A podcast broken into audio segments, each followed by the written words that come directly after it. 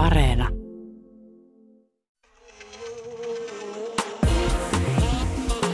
Ylepuhe ja Yle Areena. Naisasiatoimisto Kaartamo et Tapanainen.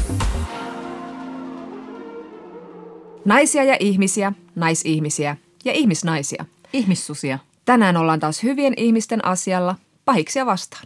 Tänään puhumme siitä, millaista on olla tyttö, joka herättää aikuisissa koirissa ja ehkä myös kissoissa raivoa. Vieraamme 17-vuotias Sahra Karimi kertoo, mitä kaikkea yhteiskunnallisessa keskustelussa tuleekaan vastaan, kun on nuori nainen ja aktivisti. Puhumme myös hyvästä ja huonosta mausta. Makukysymyksillä on aina rakennettu luokkaeroa, mutta onko hyvä maku edelleen yhtä kuin porvariston hillitty charmi? Tekeekö eettinen kuluttaminen ja tietoisuus omista etuoikeuksista luokkaerojen rakentamisesta tällä tavoin vähemmän houkuttelevaa? Iso, paha ja karvainen feministi käsittelee tänään sitä, miten menneisyyden synnit voisi feministisesti sovittaa. Ootko Sauti ollut viime aikoina synnin vai sovituksen tiellä? Toinen seuraa toista. Kymmenen avemaria ja yksi lonkero päälle. Eikö niin mene? No mutta tota, nyt kun tilanne Amerikassa näyttää siltä, että kaikki syntimme on sovitettu ja uusi aika alkaa, niin on miettinyt, miten niin kuin mielettömän suuri voima on vastavoimalla. Niin ja nyt kun seuraa tätä kehitystä monessa maassa, jossa tapahtuu kauheita, vaikkapa Puola ja valko niin on tosi mahtava nähdä ihan omin silmin, eikä vaan kuvitella, että naiset tosiaan lähtee sinne kadulle vastustamaan niiden ihmisoikeuksien rajoittamista tai mm. diktatuuria mm. Ja, ja muuta semmoista naisvihamielistä liikehdintää. Ne marssii siellä eturivissä mm. ja ajaa muutosta. Joo, siis tämä Puolan asiahan on hyvin akuutti, että siellähän maan korkein oikeus linjasi hiljattain, että epämuodostuneiden sikiöiden abortoinnin salliva laki on ristiriidassa perustuslain kanssa ja tämä tietenkin tiukentaisi maan jo ennestään erittäin tiukkaa aborttilakia, eli siellä abortti sallitaan siis vain, tällä hetkellä siis vain, jos synnyttävä ihminen on joutunut raiskauksen tai insestin uhriksi tai raskaus uhkaa naisen henkeä. Tai jos siki on epämuodostunut, mutta nyt tätä myös halutaan tiukentaa. Ja tämän tilanteen tekee erityisen vaikeaksi tietenkin korona, jonka varjolla näitä kaikenlaisia lakialoitteita nyt puuhataan. Eli Puolassakin on yli viiden henkilön kokoontumiset kielletty mutta sitä nämä mielenosoittajat nyt uhmaa ja on kadulla ja vaatii kansanäänestystä tästä asiasta. Mm, mm. Mä olin itse pari viikkoa sitten tämmöisessä tukimielenosoituksessa, joka oli järjestetty just solidaarisuuden osoittamiseksi Puolan naisille. Mm. Ja, ja siellä oli tosi hieno tunnelma, siellä oli tosi paljon ihmisiä ja siinä oli jotain tosi pakahduttavaa. Ylipäätään mun mielestä mielenosoituksessa on paljon niin kuin – semmoista hienoa yhteisöllisyyden kokemusta. Niissä jotenkin tuntee sen, että kaikki ihmiset on yhtä ja, ja vaikka olisi mitä hirveitä maailmassa tapahtumassa, niin silti suurin osa ihmisistä haluaa rakentaa tasa-arvoisempaa maailmaa ja se, se on niin semmoinen hyvä muistutus. Ja mä sitten juttelin siellä parin tämmöisen Puolasta Suomeen muuttaneen naisen kanssa ja he olivat siis todella ahdistuneita tästä maansa tilanteesta, mutta he kokivat myös syvää niin kuin sellaista helpotusta ja iloa siitä, että Suomessakin niin moni oli kokoontunut osoittamaan mieltä mm. tämän asian eteen. Mm. Että se myös niin kuin se mielenosoituksen voima on myös siinä muistutuksessa, että hei, kuka ei ole yksin ja naisten oikeudet ympäri maailmaa on meidän kaikkien yhtenä asia. Kaikkien ihmisten ihmisoikeudet on Noin mielenosoitukset on vähän semmoinen niin vanha analoginen käyttöliittymä, että silloin näkee tosiaan tämän hyvin konkreettisesti, että muutenhan me niin kuin osoitetaan mieltä ja tykkäillään somessa ja niin kuin keskustellaan niin kuin pienessä porukassa, varsinkin näinä aikoina. Joo, ja on se vähän eri asia huutaa jossain Senaatintorin portaalla silleen, että this is war, kuin että laittaa somessa sille joku hashtag this is war, my body, my choice tyylinen. Niin, niin. Vähän eri fiilis tulee. Joo mä ihailen mielenosoittajia siksi, että mä jotenkin niin itse kehtaisin ehkä just tota, että mua nolottaa sellainen ajatus, että mä rikkoisin sellaista niin kuin yhteiskuntarauhaa huutelemalla tuolla toreilla ja muut katsoisivat, että mikäs vandaali se siellä. Siellä voi kuiskata myös. Liikutella huulia niin kuin kirkossa isä meidän rukouksen aikana. Ja mun täytyy nyt myöntää siis, että mä en ole koskaan ollut mielenosoituksessa apua. Mä kerroin tämän kerran yhdelle aktivistille, joka katsoi mua pitkään ja sanoi, hmm, mielenkiintoista, mikä on sitten feministin toiselle feministille tämmöinen kohtelias tapa sanoa, että mitä vittua. No joo, mutta siis mä menen mielenosoituksiin sen takia, että mulle tulee niissä hyvä olo. Mm. Ei mulla ehkä nyt välttämättä aina sellainen usko, että nyt asiat muuttuu ja muuta vastaavaa. Mm. Ja, ja kun elää jossain pohjoismaisessa hyvinvointivaltiossa, niin siinä on mukava sitten yhdessä kavereiden kanssa huutaa ja mekkaloida ja olla sille alas systeemi ja sitten lähteä kaljalle. Mm. Mutta sitten toisaalta se, että niinku täällä niinku kehtaa laiskotella tällaisten asioiden edessä, niin sehän just kertoo siitä, että meidän yhteiskunta on jo niin kuin aika pitkällä, että, että joissain toisissa maissa se mielenosoituksessa voi oikeasti olla kysymys elämästä ja kuolemasta ja silti sinne mennään. Niin kuin nyt esimerkiksi Valko-Venäjällä, niin kuin toimittaja Anna-Liina Kauhanen kirjoitti Hesarissa, niin tuskin on rohkeampaa toimintaa kuin johtaa vallankumousta diktaattorin kaatamiseksi. Mm. Siellähän keulahahmoksi on noussut vähän vastentahtoisesti Sviatlana Tsihanouskaja ja hän tekee siellä tätä mielenosoitusta, johtaa tätä mielenosoitusta tai protestiliikettä ja tukena hänellä on ennen kaikkea siellä valkovenäläiset mm. naiset. Nämä naiset pukeutuu siellä valkoisiin ja tanssii turvallisuusjoukkojen edessä ja yrittää niin kuin pitää huolta siitä, että se on semmoinen niin kuin väkivallaton protesti. Mm. Mutta heidän niin kuin tämän työnsä takia siellä esimerkiksi niin kuin tehdastyöläiset uskaltaa olla lakossa, kun mm. naiset on siellä eturintamassa ja näyttää sille, että tämä on kaikkien asia. Ja Kauhanen kirjoitti Hesarin kolumnissaan, että erityisen pelottomia ovat mummot. Mm, mm, mm. Ja tässä tietenkin vielä se, että nämä naiset pitää huolta, että se protesti olisi väkivallaton, mutta silti heitä yhtä lailla vangita ja pahoinpidellään. Ja sitten tietenkin myös raiskauksen riski on todellinen. Ja tietenkin sitten vallankumouksillahan on ollut myös tapana usein syödä omat lapsensa, etenkin naispuoliset lapsensa. Tämähän on nähty myös Venäjällä, Iranissa, arabikevään aikana ja niin edelleen. Eli vaikka naiset on olleet isossa roolissa tai jopa siellä voimakkaammin protestoimassa, se kätevästi sitten unohtuu, kun uutta valtaa ja oikeuksia jaetaan. Mutta eihän nyt tietenkään aina näin käy, siis varsinkaan näin länsimaissa, meillä päin, koska voisiko sanoa vaikka, että se vallankumouksen ikään kuin tavoite on jo valmiiksi lähempänä – että meillä on jo niin kuin kokoontumisoikeuksia ja naisten oikeuksia ja näin edelleen – mutta silti niin kuin esimerkiksi naiset saa muistuttaa oikeuksistaan vaikka Yhdysvalloissa aika ajoin myös niin kuin aika isosti. Muistaakseni Jonna, kun Hillary Clinton hävisi Trumpille tuossa taanoin presidentinvaaleissa? Joo, en muista, koska mä oon käynyt neljä vuotta tässä nyt hypnoosihoidoissa, niin en tiedä mistä puhut. Se oli kyllä vähän semmoinen hyvästi selvä päivä. Mutta, mutta sitten just tässä pitää taas nähdä se vastavoima ja voiman ajatus lohdutuksena, että Trumpin virkaanastujaisia seuraavana päivänä silloin 2016, niin jopa puoli miljoonaa naista marssi kaduilla Women's March mielenosoituksessa ja se oli historian isoin yhden päivän protesti. Mm. Ja mikä tärkeintä, niin ennätysmäärä sitten haki tässä Trumpin voitosta järkyttyneenä kongressi ja tuli valituksi. Ja sen takia meillä on nyt siellä muun muassa Alexandria Ocasio-Cortez ja, ja samoissa vaaleissa kongressi nousi eka kertaa musliminaisia ja alkuperäiskansaa edustavia naisia. Että se oli ihan, ihan todella merkittävä sysäys niin kuin sen edustajahuoneen monimuotoisuuden kannalta. Joo, ja sitten just tästä Women's March-tapahtumasta niin on tullut vuosittainen miekkari, mutta tietenkin myös nämä Black Lives Matters-miekkarit on jatkuneet nyt kuukausitolkulla ja tämäkin liikehdintä muuttaa myös maailmaa ja, ja ehkä siitä tulee muutaman vuoden päästä semmoinen niin kuin, tavallaan niin kuin muistopäivän mielenosoitus, niin kuin tämä Women's Marchkin on. Saapi muuten nähdä, tarvitaanko Women's Marchia enää. Niin, ja kyllähän se nyt nähtiin, että miten paljon kongressiin valittiin näiden vaalien myötä taas kerran paljon enemmän naisia ja myös mustia ihmisiä. Mm, mm, kyllä. että jos nyt Yhdysvalloista puhutaan, niin ei niin isoa backlashia ja liukua sinne ensimmäisten rannalle kiveneiden nisäkkäiden ajoille, ettei siitä olisi jotain hyvää seurannut. Niinpä, ja tämä kehityskulkuhan on, ollut tämmöistä syklistä, että jos muistellaan vaikkapa sitä, että kun Anita Hill syytti korkeamman oikeuden tuomariksi pyrkivää Clarence Thomasia seksuaalisesta häirinnästä vuonna 1991, niin häntä kohdeltiin tosi rumasti siellä kongressin kuulemisessa, kun tätä asiaa käsiteltiin, ja Thomas tietenkin nimitettiin korkeimpaan oikeuteen, niin kuitenkin nämä tapahtumat johti siihen, että, että ennätyksellisesti neljä naista valittiin senaattiin siellä jo olleen kahden lisäksi. Ja tämä riitti sitten siihen, että sitä vuotta alettiin kutsua naisten vuodeksi, mutta toki silloin myös edustajahuoneeseen nousi paljon naisia. Mutta on se kuitenkin edelleen semmoista niin kuin neljännestä, että ei tässä nyt voida puhua vielä mistään hirveän suuresta läpimurrosta. Ei, jos vertaamme tänne kotionnelaamme.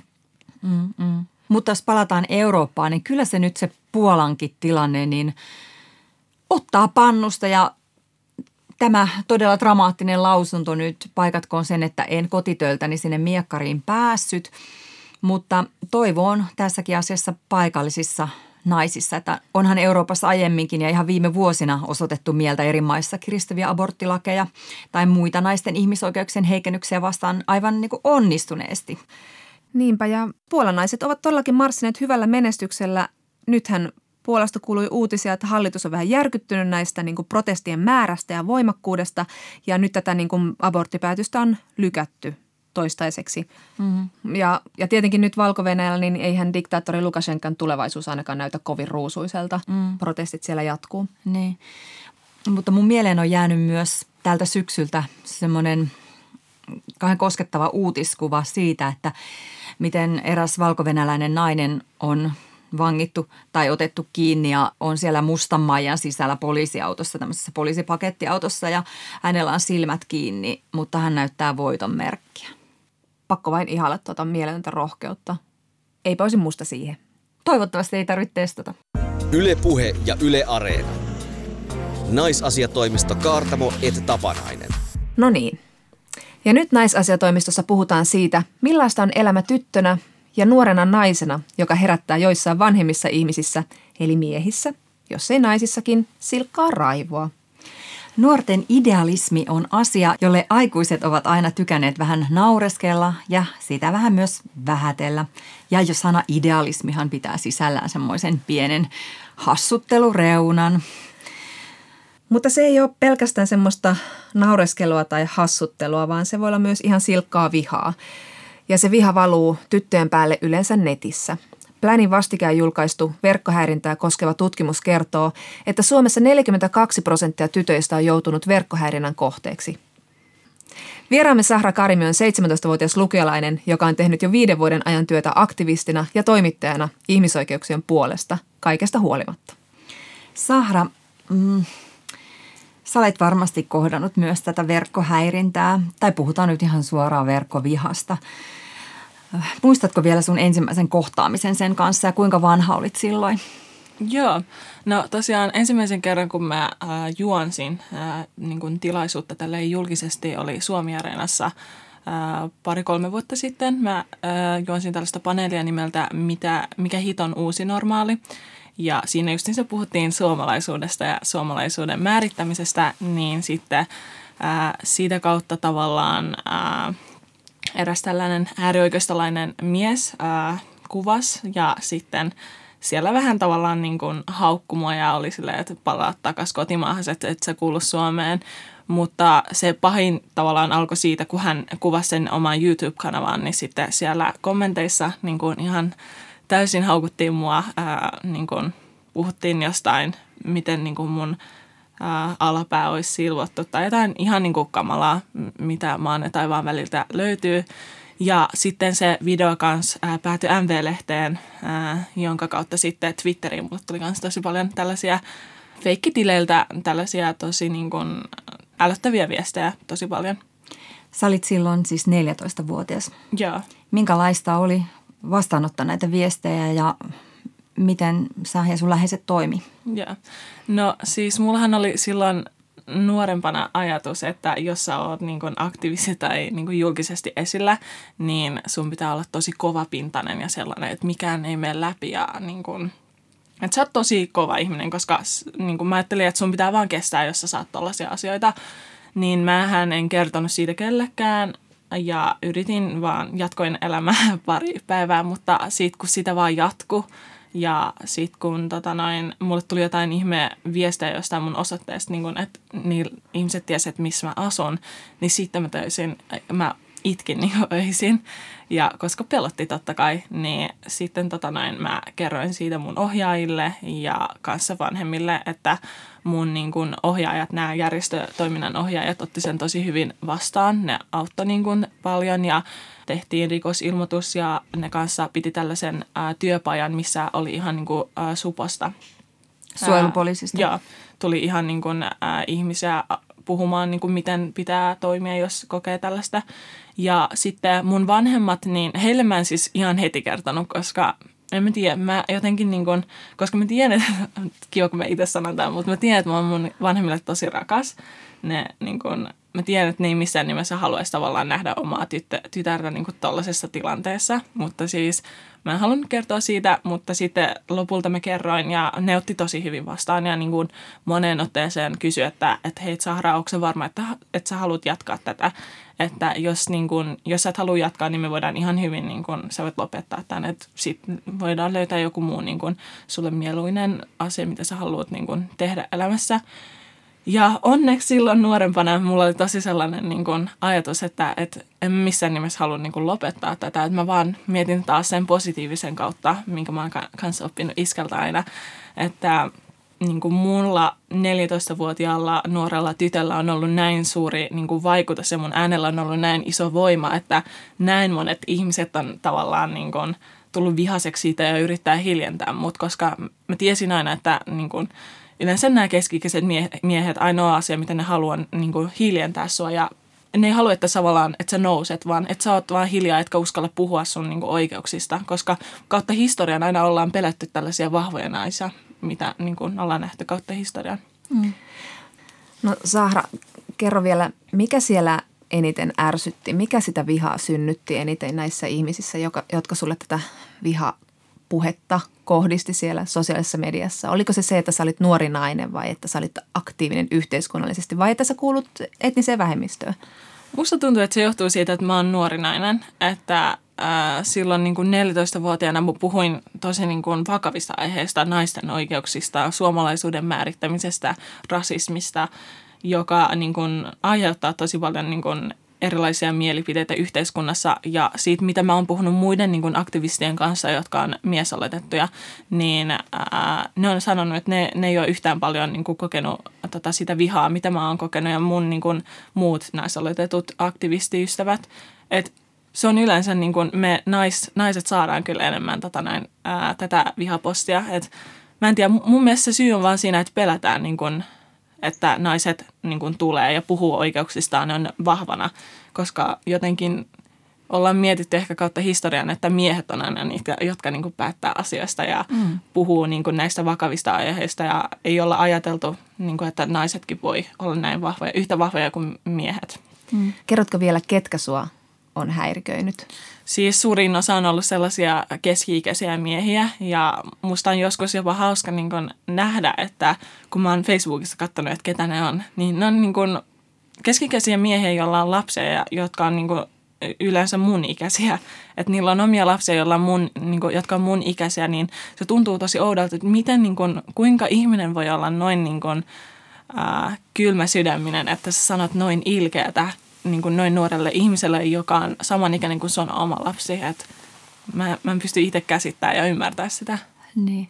Oletko huomannut Saara semmoista, että mitkä niin aihepiirit sitten taas, mistä sä puhut? Sä puhut yleisesti siis niin kuin ihmisoikeuksista, mutta myös niin kuin ilmastonmuutoksista, monista eri kysymyksistä. Niin onko joku sellainen, mikä niin kuin eniten jotenkin herättää sitten vastustusta tietyssä porukassa? Mm, joo. Mm, musta tuntuu, että ehkä se, kun mä puhun suomalaisuuden määrittämisestä, että tavallaan kun mä puhun siitä, että suomalaisuus ei ole vaan sitä, että on elovena tyttö, suomalaisuus on mun, näkö, mun näköinen on myös suomalainen ja yhtä suomalainen kuin joku ää, vaikka Liisa, niin kun mä puhun siitä, niin se tosiaan tuo tosi paljon niin kuin, tuollaisia vihapostia mulle. Ja sitten ilmastonmuutoskysymykset kanssa ja ehkä naisten oikeudet sillä tavalla, että mulle tullaan, niin kuin, ei haukuta, vaan sanotaan jotain, että, että niin kuin, jotenkin vähätellään sitä mun taustaa. Niin kuin ajatellaan, että mä niin kuin vihaan jotenkin mun juuria tai jotain, kun mä puhun naisten oikeuksista. Että sanotaan, että no joo, onneksi tota, ne sun maan kaikki tollaset niin kuin, ää, miten mä sanoisin, kaikki tollaiset niin vääryydet, mitä siellä tapahtuu, niin onneksi sä et ole osa sitä. Ja niin kuin ajatellaan, että kaikki esim. Afganistanissa olevat henkilöt on, niin kuin, että siellä tapahtuu vain seksuaalirikoksia ja kaikkea tällaista naisia alistavia hommeleita. Niin siitä mä aina yritän sanoa, että ei missään nimessä, että vaikka mä puhun naisten oikeuksista ja vaikka Afgan, niin kuin Afganistanhan on naisille toisiksi vaarallisin maa maailmassa, niin ei se tarkoita sitä, että mä jotenkin vihaisin mun omaa kulttuuria ja juuria, että ei se missään nimessä ole sellaista. Mutta sellaista, niin kun, kun mä puhun naisten oikeuksista, niin ei ole tullut sellaista suoranaista vihapuhetta, niin kuin haukkumista tai muuta. Hmm. No Sahra Karimy, puhutaan vähän sitten sun aktivismista. Miten tämä sun tausta vaikuttaa siihen, että sä olet aktivisti tai hmm. niihin asioihin, mitä sä ajat? No mun juurethan, niin kuin mä sanoin, on Afganistanista ja tavallaan, niin kuin mä sanoin äsken, niin Afganistanhan on äh, maailman toiseksi vaarallisin maa naisille asua, niin se mun halu vaikuttaa niin kuin, etenkin naisten oikeuksiin tulee sieltä mun juurien kautta.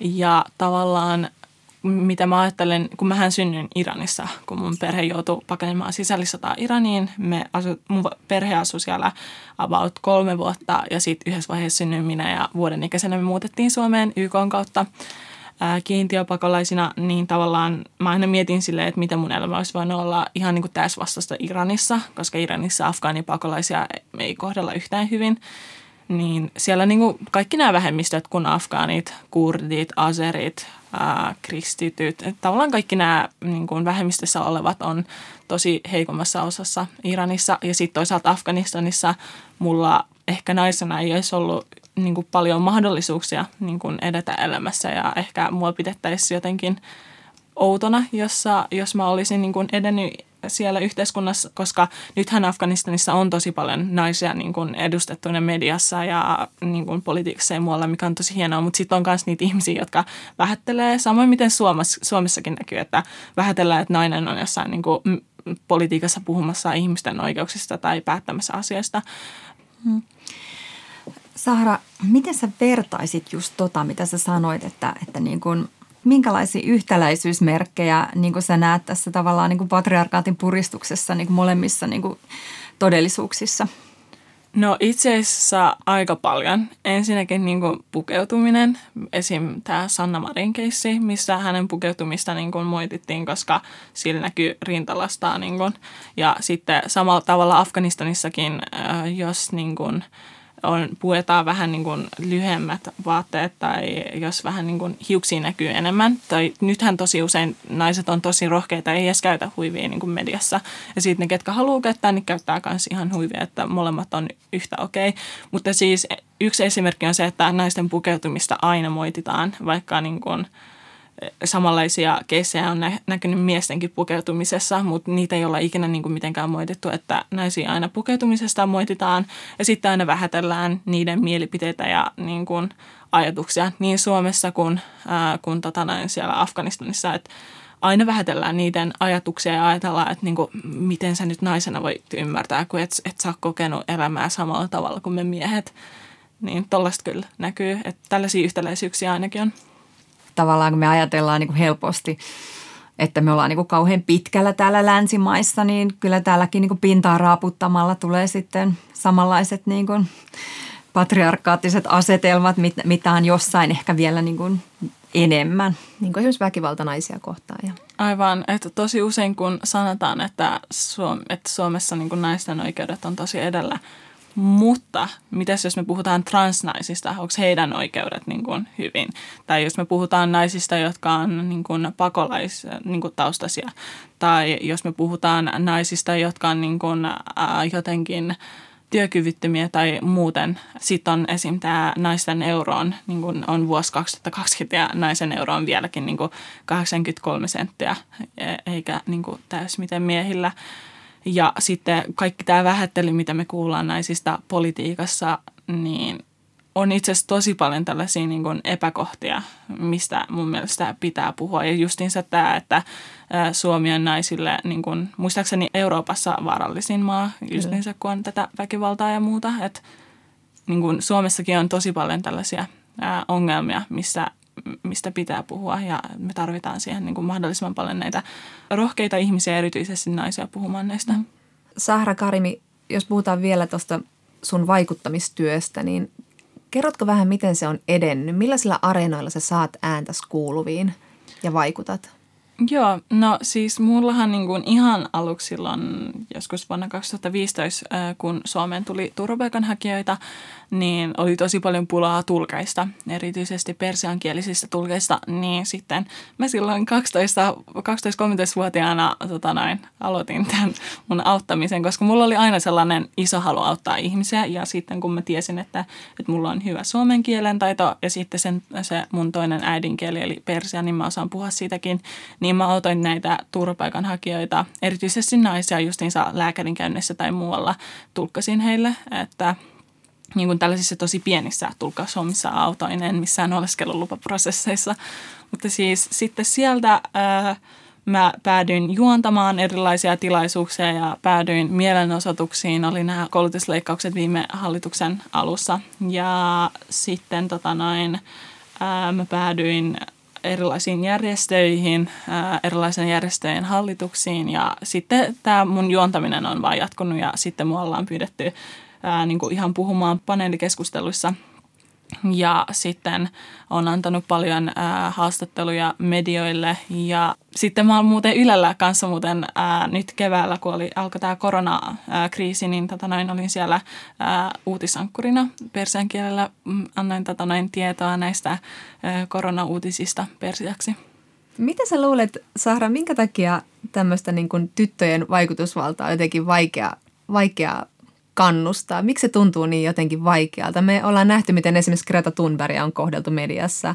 Häntä on pidetty vain niin kuin vanhempiensa tai joidenkin tiettyjen poliittisten piirien sätkynukkena eikä ollenkaan niin kuin omaehtoisena toimijana.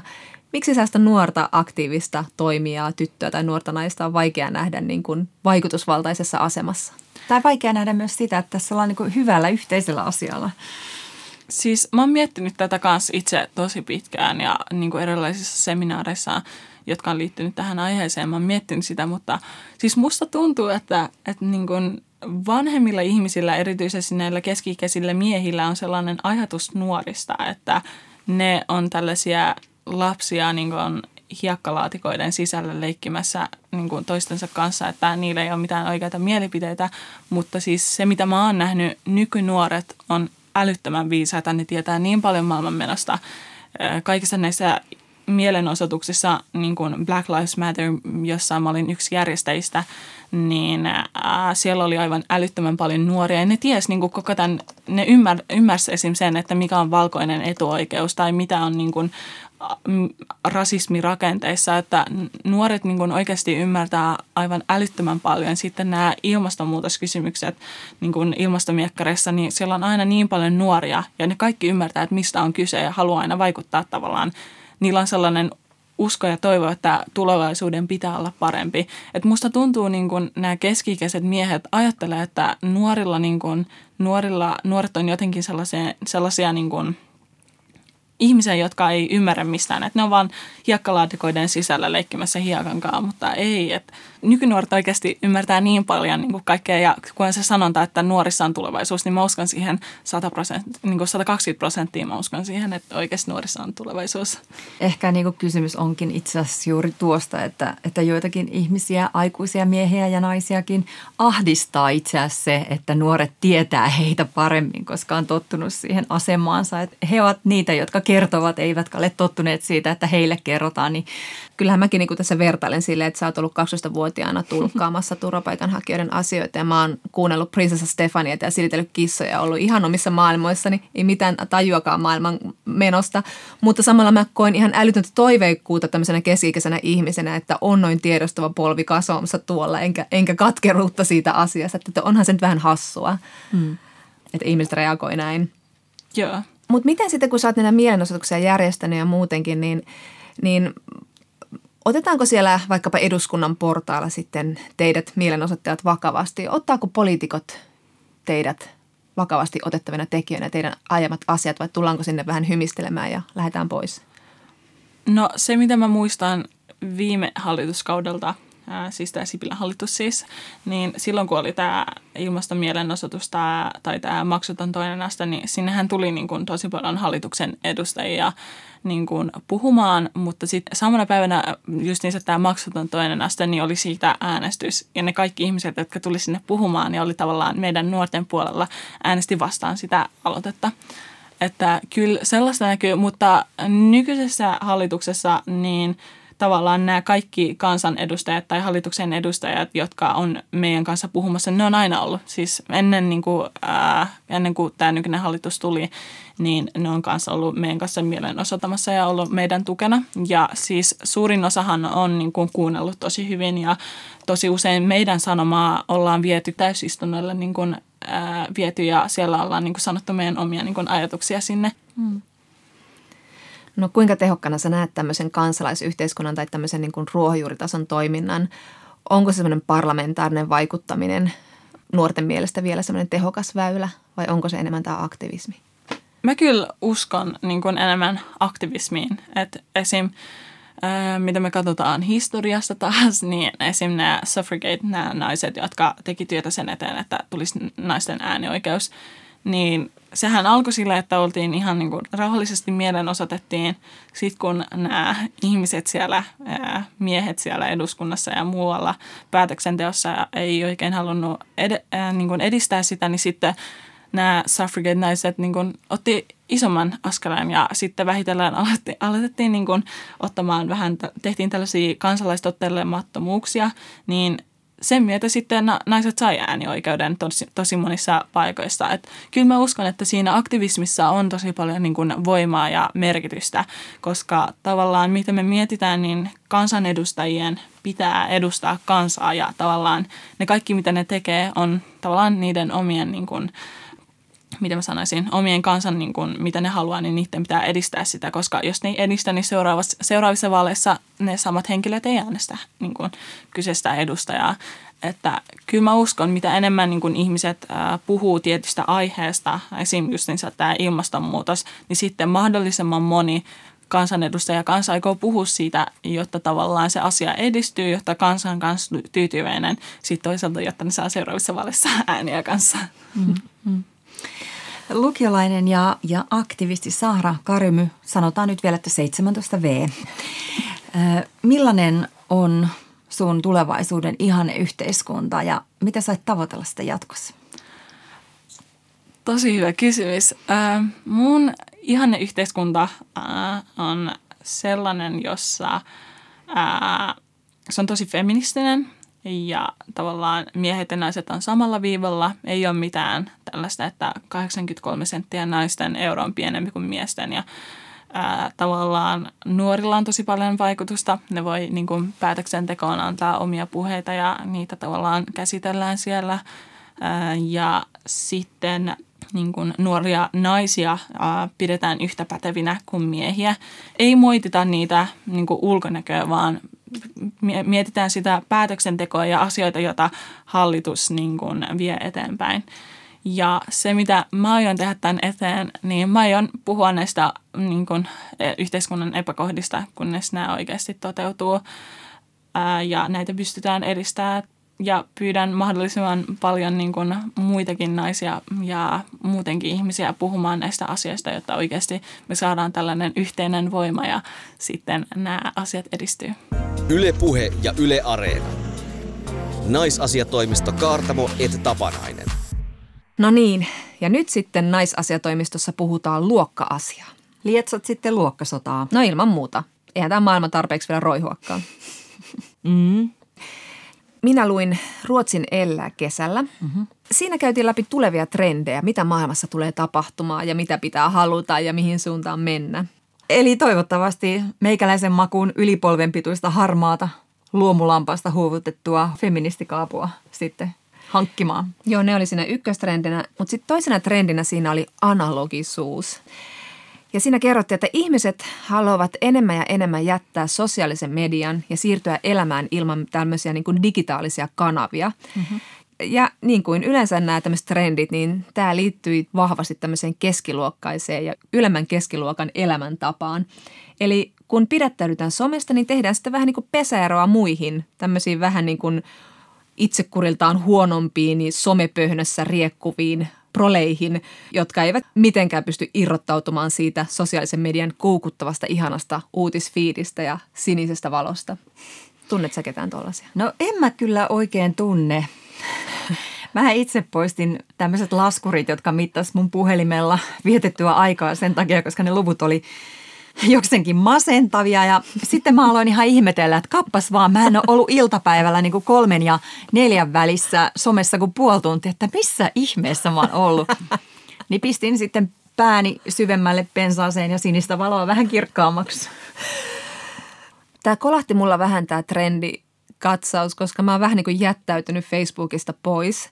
Ja mä tiedän, että se on multa vähän semmoinen niin kuin tietoinenkin semmoinen. Hyvän maun osoitus se on hyvä maan osoitus, koska mä en ole koukussa siihen semmoiseen niin kuin jatkuvaan dopamiinitykitykseen, vaan mä pärjään ilmankin, koska mun elämä on sillä tavalla tasapainosta ja rauhallista ja hyvää. Aivan ihanaa. Eli kyllä mä näköjään haluan vähän erottautua muista, mutta mä en ole miettinyt tämä hirveästi niin kuin tämmöisenä niin kuin erottautumisena jostain niin kuin rahvaasta, vaan, vaan niin kuin ihan vain tämmöisenä niin kuin erottautumisena ehkä omasta viiteryhmästäni.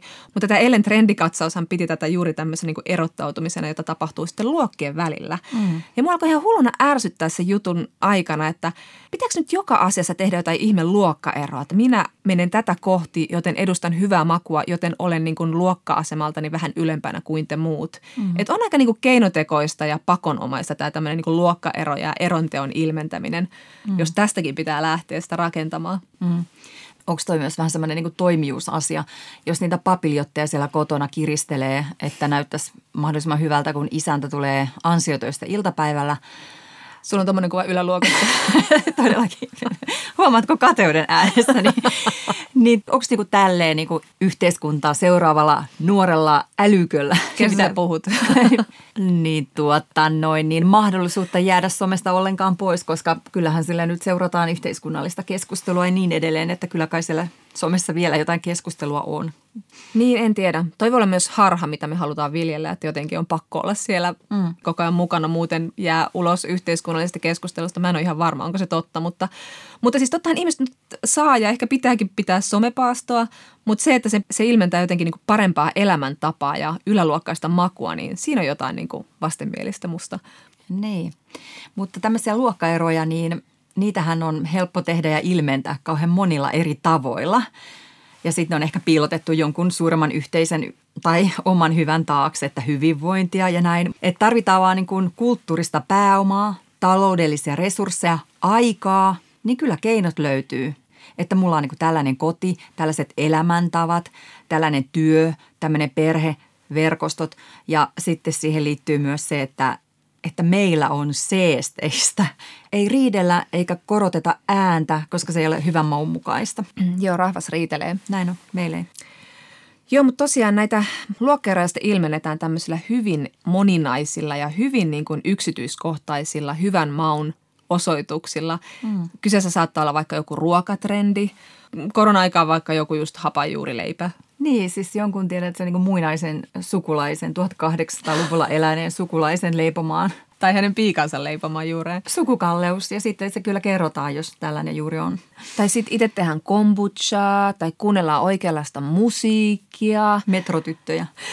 Pukeudutaan ekologiseen villapaitaan ja kaikki mitä on jotenkin tosi oikeanlaista ja tietää just se oikeat nyanssit ja tarinat ja brändit ja tuotantotavat. Mm. Kaikenlaisen kaman perässä sitä on vähän niin kuin sen takia, että se kuuluu olla. Tietty sohva tai se tietty valaisin houkuttelee jotenkin hirveän kummasti, kun sen on nähnyt muutaman kerran jossain ihanissa kotiesittelyissä ja blogeissa ja somessa. Että ei oikein itsekään aina ole varma, että mitä sillä oikeastaan haluaa ilmentää. Ja sitten vähän myös se, niin kuin, että sitten kun mulla on toi ja hyvännäköinen otsatukka, niin mä oon vähän niin kuin kelvollisempi kansalainen. Mutta että kyllä jo tosiaan niin kuin vähän kirpasee niin kuin huomata ja myöntää, että kyllä näissä on jotain tällaista niin kuin pärjäämisen esitystä. Että. Niin, koska kysehän on siitä, että millaisia valintoja voi tehdä ja keskiluokkaisenhan on sitä valinnanvaraa sitten vähän enemmänkin. Mm. Tämä koko keskiluokkainen elämäntapa, tämä tämmöinen porvariston hillity charmi, niin se on ylipäätään aina näyttäytynyt semmoisena niin kuin tavoiteltavana tapana elää. Se on oikea ja hyvää elämää. Mm.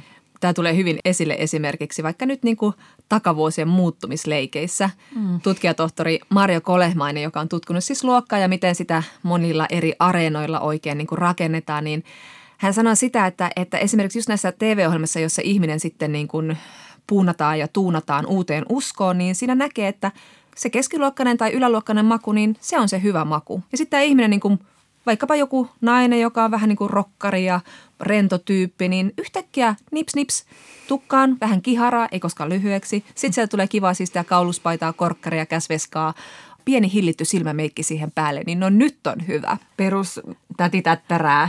Just näin. Mutta kun tämä maun osoittaminen, se tosiaan ulottuu näistä tämmöisistä hillitystä silmämeikistä siihen kodin sisustukseen ja siihen, mitä ruokaa sinne pöytään laittaa. Niin, ja millä äänensävyllä sitä tarjoillaan. Niin, ja nämähän kaikki tämmöisiä hyvin niin kuin naiserityisiä asioita kuitenkin. Niin kenen syytä sitten on, että näitä luokkaeroja rakennetaan niin kiivaasti just tätä hyvää makua osoittamalla? No tarviiko sitä nyt edes kysyä? Niin, naiset.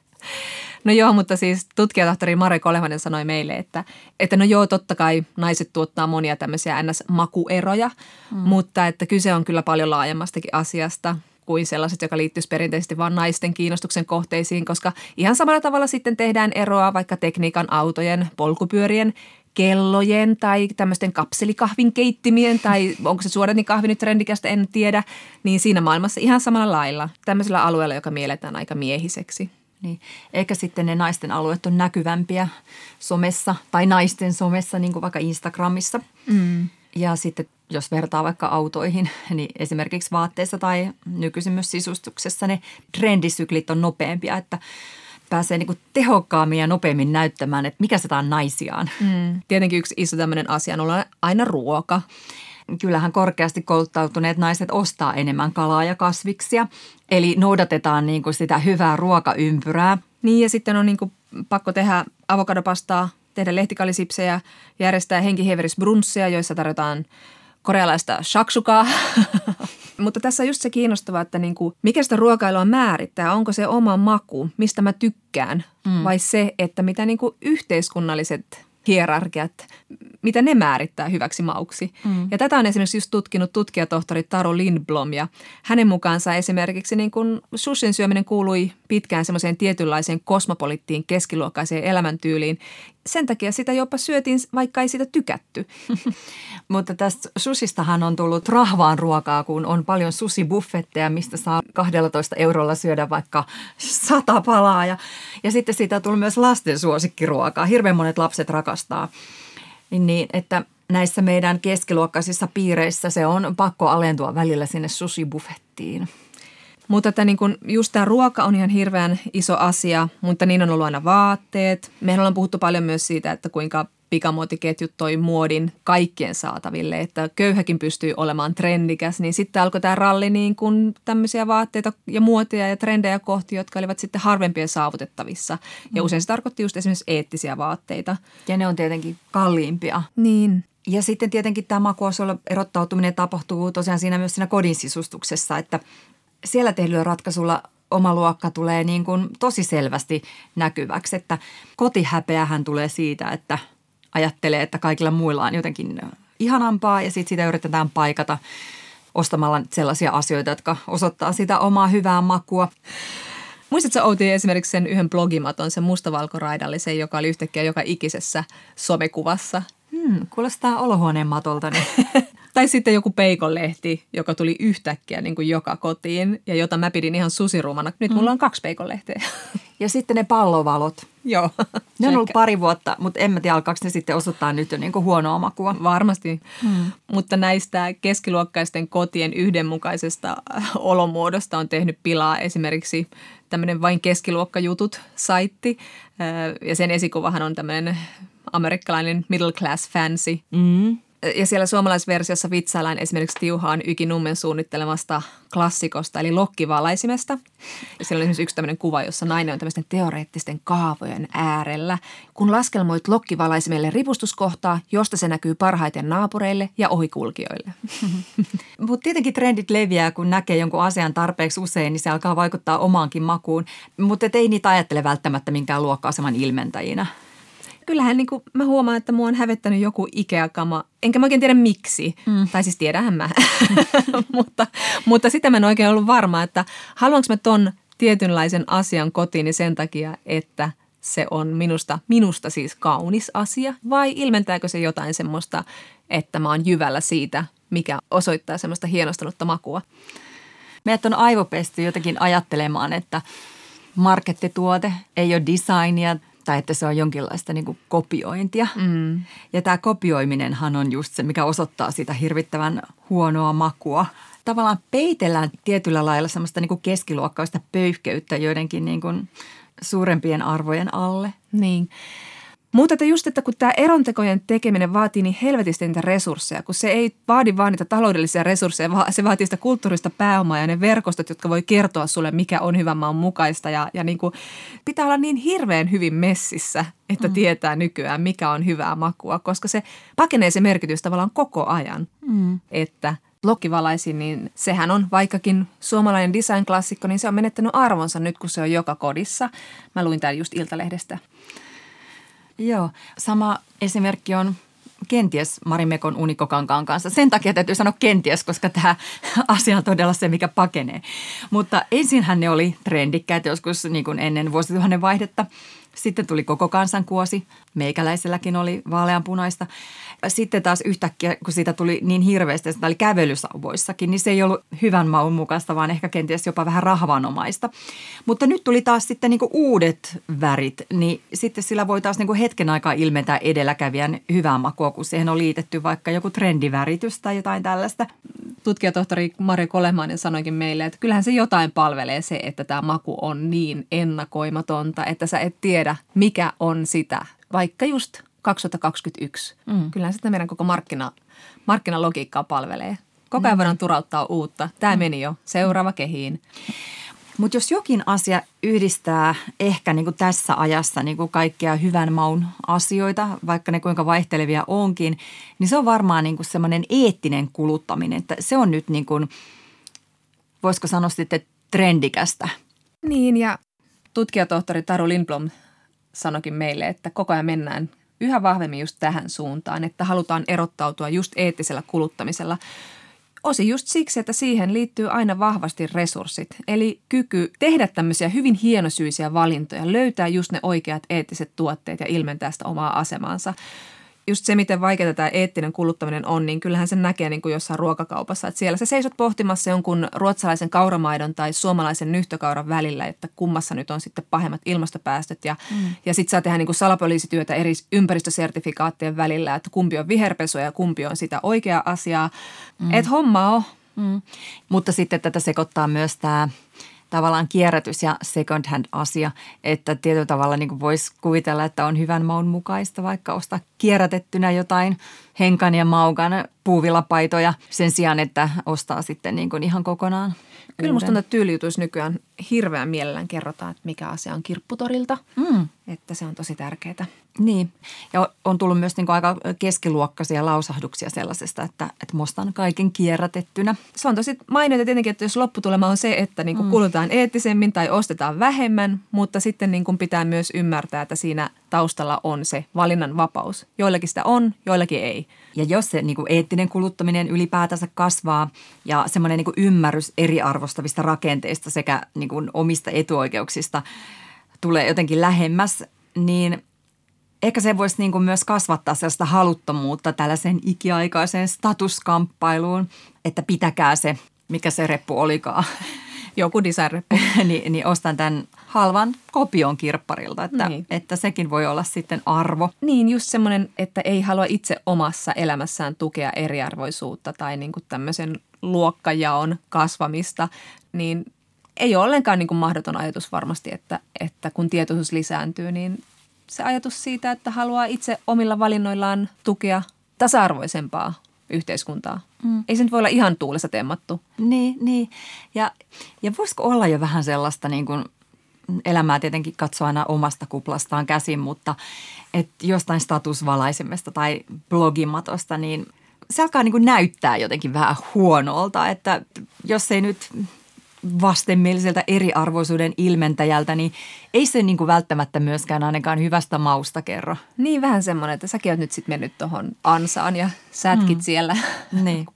Mutta että tähän suuntaan voisi viedä myös sekin, että kyllähän niin kuin moni tämmöinen ihminen, jolla saattaa olla sitä kulttuurista pääomaa, tietää mm. ja tehdä näitä tämmöisiä hienosyisiä erotteluja hyvän mm. ja huonomman välillä, niin hänellä ei välttämättä ole niitä taloudellisia resursseja. Mm on paljon tämmöisiä akateemisia ihmisiä tai kulttuurialan ihmisiä tai koronan myötä paljon ihmisiä, joille ei yksinkertaisesti ole varaa ostaa sitä laatusohvaa tai design-valaisinta.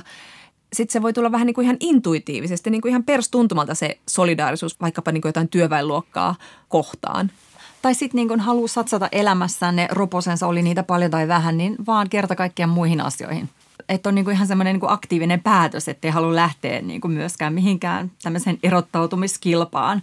Taru Lindblomin mukaan tämmöinen kehityskulku on täysin mahdollista. Mm. Että voi ihan hyvin olla, että tulevaisuudessa just tämmöiset kulttuurisesti pääomarikkaat, mutta taloudellisesti pääomaköyhät, niin kuluttaa tiedostavammin, eli vähemmän. Mm eikä tee tämmöistä erontekoa. Että se solidaarisuuden kytkeytyminen kuluttamiseen voi olla ihan olennaista tulevaisuudessa. Ja sitten se kuluttaminen alkaa muistuttaa niin kuin sellaista ryhmien kulutusta, jolla niin kuin kerta kaikkiaan on niitä resursseja vähemmän.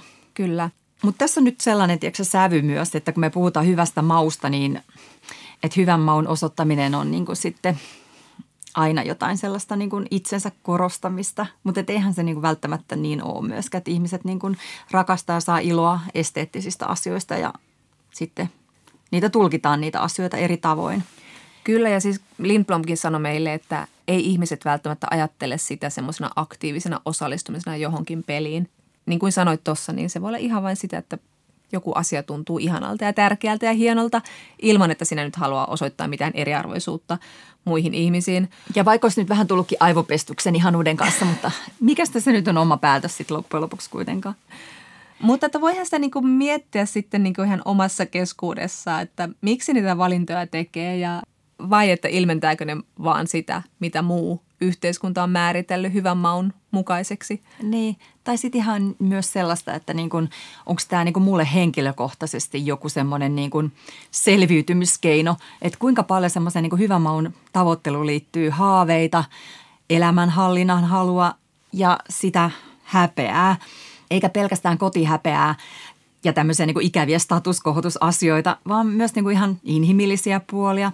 Esimerkiksi läheisen koti on aika täynnä niin kuin design-kamaa, mutta ei niitä sieltä niin kuin tavaroiden sotkun alta välttämättä näe.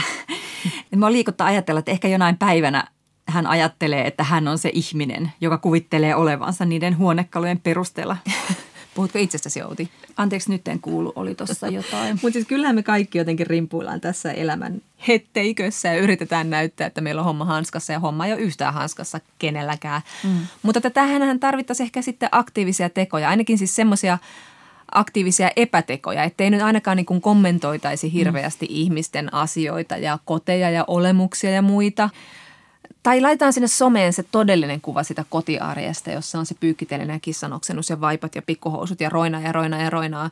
Puhutko nyt omasta kodistasi? Anteeksi, mä en kuulu. Ja, ja sitten se, että niinku, ei myöskään niinku tehdä niinku tästä tavarasta tai tästä elämäntavasta tai toisen ulkoisesta habituksesta niinku mitään tällaisia niinku johtopäätöksiä jostain elämänhallinnasta tai edes mausta tai että niin kuin kieltäytyy heijastamasta niitä omaan elämään jonain paineina. Vähän niin kuin on tehonnut kehopositiivisuus, että älä ajattele toisen painoa tai ulkonäköä, älä kiinnitä se mitään huomiota. Anna ajatusten lipua ohi kuin karnalaiva kevättuulessa. Ja sitten onhan se nyt ihan niin kuin anuksesta. Lady Holeista. Lady Holeista, että, että niin paljon me niin kuin ilmennetään omaa itseämme ja elämäämme ja arvojamme joidenkin kulutusvalintojen kautta, että että jos se keskustelu kilpistyy siihen, että mitä sä ostat ja millainen sä oot, niin aika ankeeta on. Ylepuhe ja Yle Areena. Naisasiatoimisto Kaartamo et Tapanainen. Ja kas näin, ollaankin ajauduttu sillä kaarnalaivalla alavirtaan aina suuren feministin pesälle asti, eli rakastettuun osuuteemme Kysy feministiltä, jos haluat tietää kuinka paljon painaa kilo patriarkaattia – Kysymyksiä voi laittaa osoitteeseen naisasiatoimisto at yle.fi. Jussi kirjoitti. Teillä oli tänään hyvät aiheet, jotka laittavat taas kerran itsenikin miettimään, miten tyhmä ihminen voi nuoruudessaan olla. Ihmeellinen vaimoni synnytti minulle kolme ihanaa tytärtä ja kuoli täytenä yllätyksenä lääkärin virheeseen 52-vuotiaana ja terveenä 25 vuotta sitten. Hän oli kotiäiti ja piti siitä – minä onnistuin perustamaan 25-vuotiaana insinööritoimiston, joka menestyi niin, ettei rahasta ollut pulaa. Olen kuitenkin jälkikäteen ajatellut esimerkiksi kahta asiaa. Miksi meillä oli omat tilit? Anneli joutui ajoittain pyytämään, että laitan rahaa hänen tililleen. Toinen asia, josta olen ollut häpeissäni, on, että ostin hänelle aina autot. En muista, että olisin koskaan kysynyt, millaisen nyt haluaisit. Ei niitä varmasti hävetä täytynyt, mutta kyllä ihminen voi olla tyhmä ja yksinkertainen. Hyvä Jussi, kiitos kirjeestäsi. Ensinnäkin on tosi hienoa, että sä oot huomannut henkilökohtaisten päätöstesi liittyvän laajemmin tasa-arvoon ja tasa-arvon ongelmiin. Kyse ei ollut vain sinun ja puolisosi henkilökohtaisista tavoista tienata, käyttää ja jakaa rahaa, vaan kyseessä oli ja on rakenteellinen ongelma. Kuka perheessä vastaa hoivasta ja onko sillä, joka tienaa enemmän rahaa, myös enemmän päätäntävaltaa esimerkiksi just näiden talousasioiden suhteen perheessä – Tällainen kuvio, jossa mies tuo perheelle leivän pöytään ja nainen hoitaa lapset, on ollut nykyistä tyypillisempää silloin, kun te olitte nuoria. Ei sellaista osaa välttämättä kyseenalaistaa, mikä on normi. Luotamme toki myös siihen, että osasit valita puolisollesi upeat menopelit. Ja reilua on, että et millään lailla muutoin säännöstelyt puolisosi rahan käyttöä. Sillä onhan ilmeistä, että taloudellinen menestyksesi oli hänen mahdollistamaansa. Sait sekä perheen että uran. Mm, niin. Nykyisessä kulttuurikeskustelussa ääneen pääsee koko ajan useampia aiemmin sorrettuja ryhmien edustajia ja meidän kaikkien ymmärrys omista etuoikeuksistamme ja sokeista pisteistämme kasvaa kohisten ja reflektoimme omia asenteitamme ja oletuksiamme. Et siis Jussi ole todellakaan yksin sen hämmennyksen ja jopa kivun kanssa, jota tasa-arvokeskustelu voi herättää. Yhteiskunta muuttuu, kun sen jäsenet muuttuvat. Mutta kerro tuntevasi edelleen häpeää, josta sinun tuntuu olevan vaikea päästää irti. Koska olemme vain keittiö- ja kodinhoitohuone psykologeja, käännymme tässä delikaatissa asiassa feministisen salaseuramme oikean psykoterapeutin Titta Sopasen puoleen. Titta sanoi, että lääke häpeää vastaan on myötätunto, eli nuorta itseä pitäisi pystyä katsomaan lempeästi ja kysyä sitten itseltä oikeasti se kysymys, miksi todella aikanaan tein niin kuin tein, ja vastata siihen totuudellisesti. Kas siihenhän on aina jotkut sisäiset loogiset syyt, vaikka ne nyt vaikuttaisivatkin aivan pölvästin tekosilta. Jälkiviisaus on helppoa, mutta epäreilua itseä kohtaan. On ilman muuta tärkeää voida katsoa tekemisiään rehellisesti ja todeta, jos on tullut tehtyä tyhmästi, mutta loppuelämän häpeärangaistus ei ole kuitenkaan tarpeen. Omien typeryyksien muistelu herättää häpeää, mutta häpeä ei kuitenkaan ole sopeutumista edistävä tunne ihmiselle, joten sen kimppuun on käytävä itsemyötätunnon asein. Syyllisyyden tunne taas ohjaa mitä tekemästä samoja töppäyksiä uudelleen, joten se on oikeassa paikassa ollessaan ihan hyväkin tunne. Titta Sopanen jatkaa vielä, että Jussi, olet ilahduttavasti kääntänytkin kelkkasi ja tekisit nyt toisin. Jos pystyy katsomaan itseään näin myötätuntoisen linssin läpi, voi vanhoja törttöilyjä muistellessa nousta myös surua itsen ja toisten osallisten puolesta. Ja sehän on hyvä tunne, jonka kautta voi ajan kanssa vapautua menneisyyden painosta. Surettaa, että olin niin kuin olin, mutta nyt voin päästä siitä irti ja ymmärtää silloisen itseni toimintaa, vaikken sitä hyväksyisikään. Eli ei muuta kuin ryhmähali. Kas näin. Ja se siitä. Eteenpäin on elävän mieli. Ensi viikolla puhumme psykologi Monika Olgarsin kanssa siitä, miksi syömishäiriöt ovat myös aikuisten ongelma. Nyt näkemiin! Näkemiin! Ylepuhe ja Yle Areena. Naisasiatoimisto Kaartamo et Tapanainen.